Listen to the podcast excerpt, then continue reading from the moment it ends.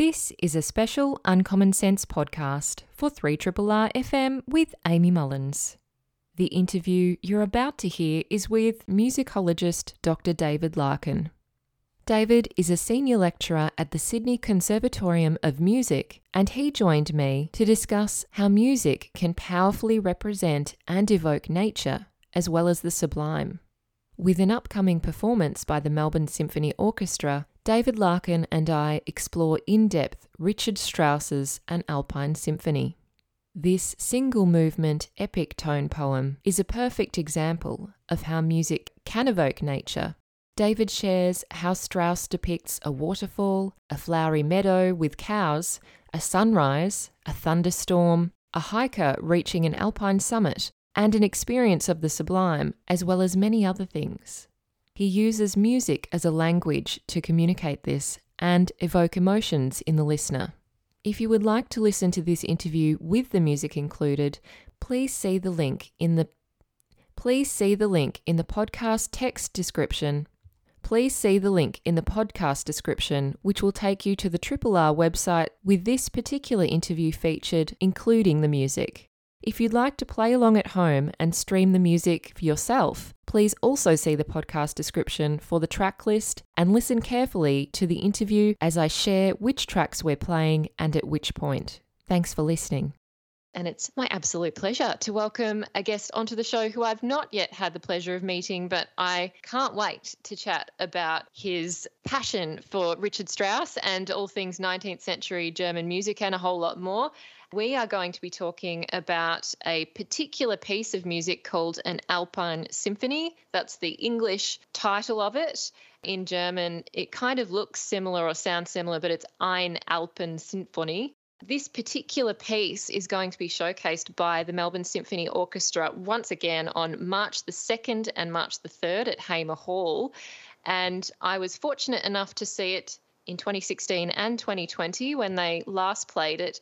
It truly is one of those ones you don't want to miss out on. You have to experience it at least once in your life. But I think once you go, you'll want to go again. So I hope that you avail yourself of the opportunity to hear it live. But we are going to play some tracks from it and also talk about it in the context of exploring the idea of music and its power and ability to evoke nature and other things like the sublime. So Without further ado, I welcome onto the program Dr. David Larkin, who is a senior lecturer in musicology at the Sydney Conservatorium of Music. Hi there, David, and thank you so much for joining me.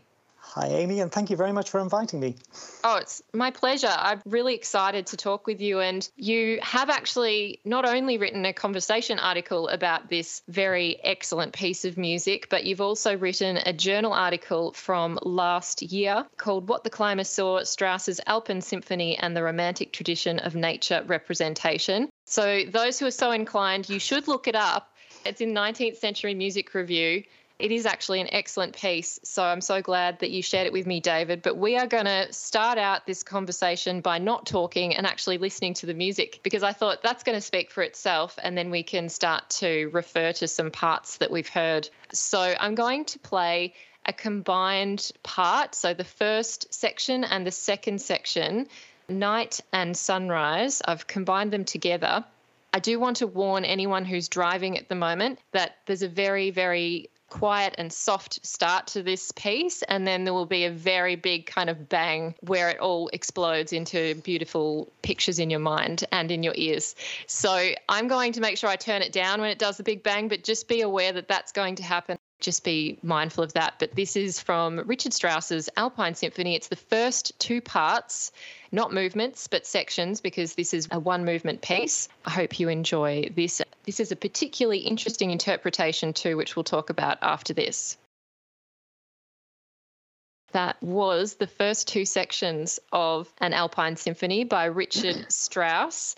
We are talking to Dr. David Larkin from the Sydney Conservatorium of Music. He is a musicologist, which sounds like a brilliant job. It also sounds like it spans a whole range of fields and is very interdisciplinary based on what I read from his journal article. David, could you talk us through what we just heard? The first two sections, which were called Night and Sunrise, and really overall what Richard Strauss was trying to do with what is called a tone poem. Excellent. Uh, so, um, this piece is effectively um, about a 50 to 55 minute long single movement orchestral work, which is intended explicitly to depict aspects of nature. So, what Strauss has done is he has created a scenario which basically describes a kind of dawn to dusk day in the mountains. And what we were experiencing at the very beginning is the nightfall. So you can hear the very sort of um, subdued sounds, a kind of mistiness, quietness. And then, of course, the crescendo and the sudden burst of sunlight, um, which re- represents the, the dawn moment itself. Interestingly, it wasn't the first time in his tone poems that Strauss had represented this moment of sunrise. Perhaps even more famous to, to listeners will be the beginning of Also sprach Zarathustra, which is, of course, used at the beginning of 2001 A Space Odyssey, which again represents the sudden burst of light so that's what Strauss was trying to do at these beginning sections. More generally, um, Strauss loved this programmatic idea the idea that music had to have a poetic idea behind it, um, that it wasn't just music for its own sake, but that it should represent something. That drove him from the late 1880s up until this piece. And Alpine Symphony, just in terms of his career, comes as the final of the nine tone poems that he has written. It is the longest, and in some ways at the time, it was the most controversial. Yes, and when this was written and performed, it was in a certain time of political and social upheaval and tumult in the early 20th century, not only before, he was writing it before World War One, but also around World War One. Yeah, its first performance happened in 1915. So the war was very much um, ongoing at this point, and he finished its composition during the, um, the early months of the World War. But in fact, as you said, um, it, it began life as a very different project. It was called, supposed to be called an artist tragedy. And he began that as early as, I think, 1899 or around 1900. And he dropped it and took it up again and left it in, in, um, in abeyance for quite some time. But it wasn't until 1911 that he really began work on it, I think, in a serious fashion. And that was occasioned by the death of his friendly rival, I think would be a good way of putting it, Gustav Mahler. So at the death of Mahler, he writes a very famous entry in his little diary where he says, Mahler went to Christianity. I don't believe in Christianity. I'm going to call my Alpine Symphony the Antichrist because it represents values that he saw as being antithetical to Christianity. Now, it's probably good marketing at the time that he didn't decide to call it the Antichrist, but nonetheless, um, it shows that it, it, it very much has a link to Nietzsche's work of this particular designation. So, therefore, when you're thinking about the Alpine Symphony, we will, as I'm sure our discussion will dis- demonstrate, it's more than just a nature piece, but it is mm. a nature piece first and foremost. Indeed, yeah. And I know that apparently, according to perhaps folklore, I'm not sure, that Strauss boasted around the time he was writing this symphony that he could, if necessary, describe a knife and fork in music. Uh, so confident was he of his ability to evoke certain things it was really interesting to me to see in your piece, you actually wrote in one of your footnotes that there's a, an image of him standing in front of a mountain, an alpine mountain. And it seems like he did engage in mountain trips and hiking as a child. And I found a, an interesting quote from a reflection that he had about a trip that he took across a mountain when he was 14 years old in 1878. He wrote, Already on the way there, we were hit by a terrible storm. The next day, I portrayed the entire ordeal on the piano. Some people might say that that was part of the inspiration, but I also wonder what were some of the other parts of why he chose an alpine setting and also the the insertion of a human into that story as well, because that is quite a difference between his work and as you've pointed out in your work, those like Beethoven and his pastoral symphony, which is not really human centered. Absolutely. So, yes, you're right. He had this childhood experience where he was caught in a storm. And the next day he says, yes, he improvised on the piano. Naturally, smarminess a la Wagner is what he said at the time because he wasn't a fan of Wagner, or at least he was only coming around to it in the um, years before, probably about a decade before um, Alpine Symphony was, was completed, um, he had been at least living part of the year in southern Germany in the Bavarian Alps in a place called Garmisch-Partenkirchen. So he had built himself a villa there, and there are plenty of photographs of him going for walks around these alpine regions. So he really knew them from the inside, if you like. He, he really knew them as, as, a, as an experienced hiker. The reason I think that he would also have been attracted to mountains specifically, because there are plenty of beautiful scenes there, um, is the fact that mountains had a significance for Nietzsche, who was a, an important influence on Strauss. So Nietzsche saw the mountain as a place of enlightenment, and I, I mean that in a very much not religious sense, that the mountain was a place where you could um, discover yourself. So um, in Thus Spake Zarathustra, he has his um, titular character go up the mountain and effectively sort of found um, um, a new a new religion, you might almost call it, um, a religion which is preaching be faithful to the earth. So there were plenty of reasons, both immediate in Strauss's environment and in his intellectual hinterground, that might have driven him to to compose this complex, multifarious work. Yeah. And when we're also thinking about how this piece was received over time, I know that in more recent years it's become very popular, and you can tell because the MSO is bringing it back every three or four years, and I go every time, you know. But at the start and even later on, there seems to have been a mixed response because some people might not be happy or appreciative of the idea of music trying to so quote unquote literally evoke something. I don't think it's literal personally, but everyone has their own subjective view. And I wondered if you could tell us a little bit about its critical reception, not only when Strauss premiered it, but also across time. Absolutely. So um, when it appeared, Strauss had been doing this for at least 25 years at this point. So he was well known for his programmatic works, and he had been shocking and thrilling audiences through the 1890s and the first decade of the 20th century. However, when Alpine Symphony came out, I think that the heyday of that programmatic orchestral composition had passed.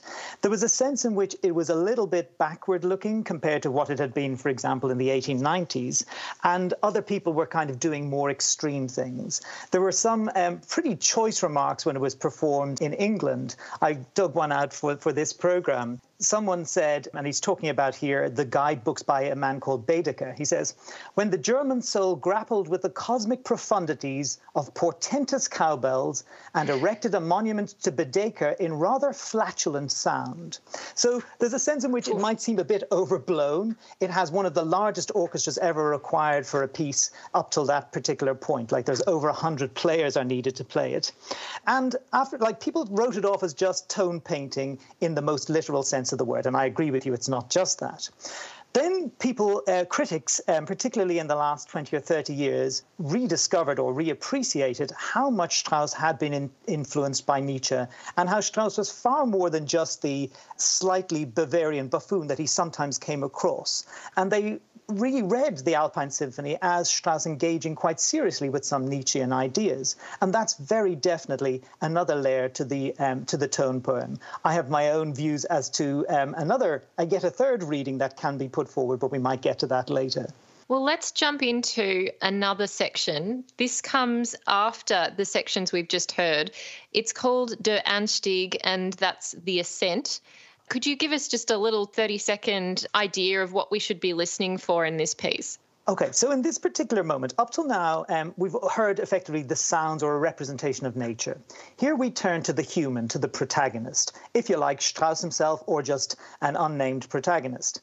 Um, and this character is launched off with a kind of heroic theme in the cellos and lower strings, uh, and then it works its way up. And this theme itself is related to a theme from Beethoven's Fifth Symphony, from the fourth movement of Beethoven's Fifth Symphony. There's a rather nice detail after it launches quite stridently, then there's a bit where it loses tempo. And in one of Strauss's sketchbooks, he said, this is where the climber set off too quickly and sort of is already getting a bit puffed. So rather nice little details brought into this from a very experienced climber. Oh, I love that. Okay, we're going to hear from Der Anstieg, The Ascent. This is Richard Strauss and Alpine Symphony. And we were just listening to a fantastic section of an Alpine Symphony, the third section, which is the ascent up the mountain by this hiker. It is by Richard Strauss, and that particular recording was from the Melbourne Symphony Orchestra, conducted by Sir Andrew Davis when he was conducting the Melbourne Symphony Orchestra, and it was released in 2018. The first conductor we heard earlier was Georg Solti with a much faster, more brisk pace and you certainly would be able to tell the difference between the two recordings in that particular piece because obviously the strides are so clear in the the music I wonder, David, could you explain to us the leitmotifs that are throughout that piece and how Strauss manages to interweave them and modify them in later sections to represent the human? Absolutely. So the uh, climber theme um, recurs many times throughout the piece. So effectively, as we go through different scenes, he will represent aspects of the scene, and then you will have effectively, by various means, but including this theme, you'll have the climber's response to it. So, for example, the very next thing that would follow on the excerpt that just finished there is called Entry into the Wood. So what we have is a much a sudden darkening of of, of the the sound, and it feels like it's a much scarier place. And then we hear little hints of the climber theme, but they are in the minor key at this particular point. So effectively implying that his spirit has been darkened. Another very famous moment, much later in the piece, is um, during the storm. So once the storm breaks, then of course the climber wants to descend. And Strauss very ingeniously takes the climber theme, which, as you might have heard, was an ascending theme for the most part, and turns it upside down. So again, this time it's the climber going downwards. So that that by doing that, we constantly get a reference for the human within these particular nature scenes. He also uses one other theme that becomes quite important, particularly at the top, and that's a theme that he allegedly took from Bruch's Violin Concerto Number One, and it's a very simple one. It goes da dum ba dum ba dum, and then Strauss soups it up in, in, in very exciting ways. And apparently, again, according to his sketchbooks, this represents how beautiful, wie schön. So it is effectively a moment where the climber is particularly struck mm. by the beauty of the scene or the um, excitement that he's just experienced. It's funny because that's exactly what I saw in my mind's eye when I first listened to it, and I had no idea of the background. So, in that way, he must have done an amazing job that someone like me, who didn't know about his Alpine Symphony before, could have understood that. It's that kind of language that's so interesting, music, and how it can be so universal.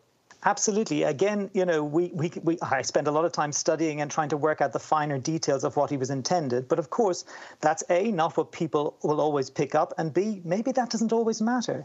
But more importantly, he does use the emotional language of music very clearly. So mm. even if one doesn't know for sure what his intention was, one can definitely appreciate the overall ambience that he was trying to create. Yeah, the feeling. We'll get to that in just a minute when we'll play on the summit, but I did want to play some very short clips which give us an idea of some of the natural elements that he's referencing, like the waterfall and also the mountain pasture. So we're going to jump into waterfall. I don't think I need to explain it, and I'm sure you probably don't either, because I feel like this one's pretty obvious. So let's exactly. just listen to it and come back. We just heard section six and seven at the waterfall and apparition. Now, as I said, it sounds pretty obvious. I could hear the waterfall there. I'm sure you could have, David. But what were we hearing there as well?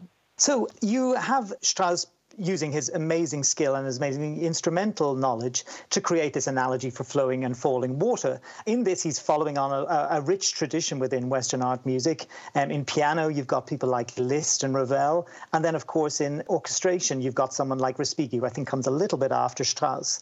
So that's very straightforward. But then what comes afterwards is one of the more enigmatic section titles. It's called Erscheinung, which means apparition. So again, if you look at the sketchbooks, because he doesn't tell us this anywhere else officially.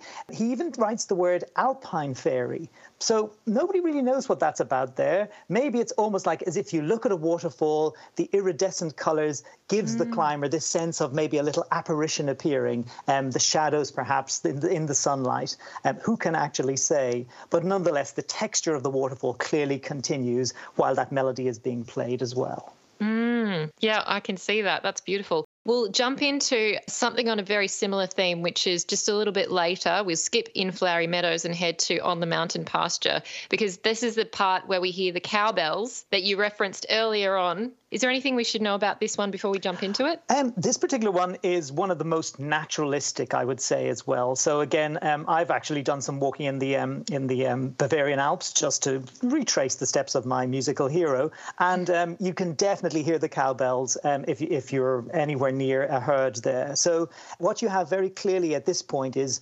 naturalistic cow sounds, and then a warm string response, which I think I'm right in interpreting as the climber sort of like his human perspective, and then we go back to the natural sounds themselves. Perfect. Let's hear On the Mountain Pasture, which is Auf der Alm.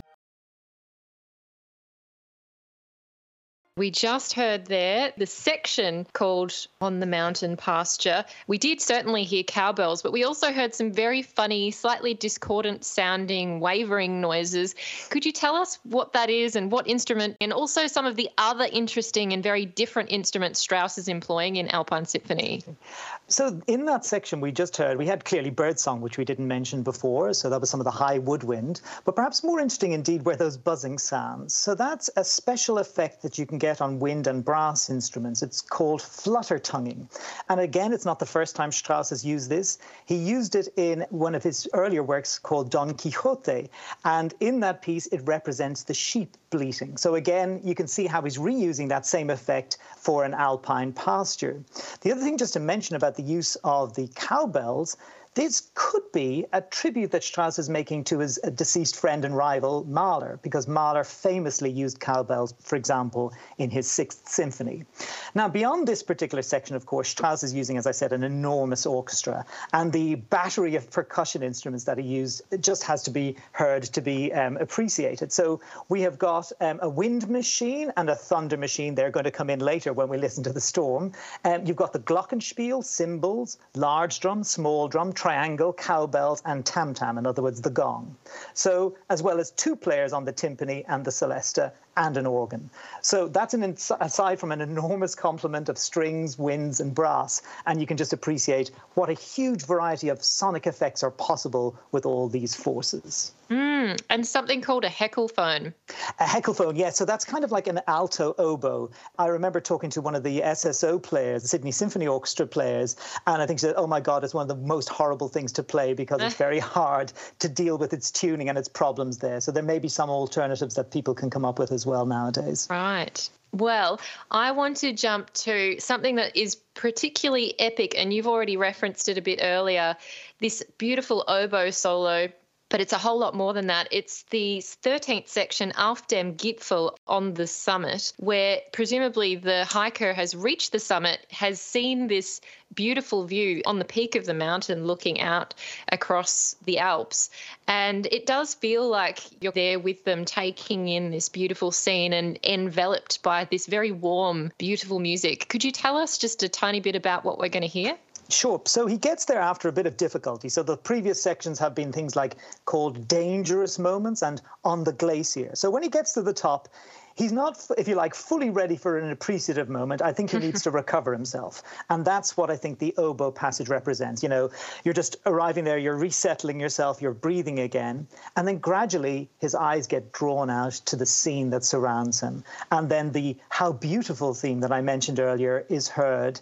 And you also get um, a, a, reference back to Also sprach Zarathustra, the nature motif. So that's just a dum, bum, bum. That particular figure is heard several times times as well. And then it moves into this magnificent passage, around about four minutes or so in length, of just sheer orchestral plenitude. You get gorgeous, rich, lyrical, romantic sounds. Given when it was premiered in 1915, this passage for me has always felt like oh, this is the last gasp of the 19th century, this hmm. monumental style that would be so unfashionable after the First World War was over. So it's a moment to be just savored. And as I say, I think this represents the encounter of the, the climber with the sublime of the landscape from this elevated place. Excellent. Well, here we have Auf dem Gipfel on the summit. Did you want to say anything else about what we've just been listening to? No, I think the um, the, the the thunderstorm um, emerges after another couple of sections where we're not exactly certain what his purpose is. For example, he has a section called Vision, no explanation anywhere that I've found about what the vision is. And then another one where it has, uh, again, a slightly um, puzzling title, Elegy. Mm. So there's a clear sadness to the music. Again, I'm not quite sure what he's sad about. Maybe, and this is where I explore in, in my article, in other words, if this climber is effectively living in a, in, a, in a desacralized world, maybe it's a kind of a regret for what has been lost, this sense of the numinous, this sense of a transcendent other. And again, I know that Strauss very much didn't believe in, in the idea of the transcendent other, but it doesn't necessarily mean, just as Nietzsche predicted, that he was happy with it all the time, with that new perspective that he had. And should we just mention here what the sublime means? Right. Um, the sublime is one of those categories. It's a, a romantic category, and effectively, it is a mixture of, I suppose, fear, terror, and pleasure. So the feeling if you're lying on your back, looking up at the sky, and you see the stars, and you're suddenly struck by the immensity of the sky and how small you are. That kind of vertiginous feeling you get that is part pleasure but also part terror, that would be an example of the sublime. Let's hear a little part of the thunder section, which is called Gewitter und Sturm, Abstieg, Thunder and Storm Descent. We won't get to hear all of it, but just a little bit here. David, we've just heard some wind and thunder machines among many other things. How does Strauss finish this Alpine Symphony? Well, he finishes back where he starts. So in the end, the last section is night return. So we've we've gone through the whole day span and the whole day in the mountains. The climber we have to infer is safely down, and there's a, a section towards the, the second last section is called after echo, Ausklang, and you get the organ coming in in a very sentimental and beautiful fashion. So you could imagine this as the climber's feelings of having been through this amazing, sublime experience and reflecting back on it. That's at least how um, I, I, choose to interpret that. An allusion, I think, to a potential religious topos at the very least. So it is. Um, uh, it comes to a satisfying but downplayed end. Um, we've had all the excitement, we've had the storm, we've had the sublime at the top of the mountain. At the end, it fades into night. Oh, I love it. Well, anyone in Melbourne, or if you want to fly in for it, can come down to Hamer Hall, Arts Centre Melbourne, March 2nd and 3rd, Thursday, Friday. You can experience this for yourself in all its glory by Melbourne Symphony Orchestra. It's going to be epic, as it always is. You've just been hearing from Dr. David Larkin, musicologist at Sydney Conservatorium. Thank you so much, David, for chatting with us about Richard Strauss's An Alpine Symphony. It's been so inspiring and exciting to hear your thoughts and giving us all the backstory about it. Thank you so much for giving us your expertise today. Thank you so much, Amy. Always happy to talk about Strauss. Oh, let's do it again. I'm Amy Mullins, and you've been listening to the Uncommon Sense podcast. Uncommon Sense is a radio show broadcast on 3RRR FM in Melbourne every Tuesday between 9am and 12pm.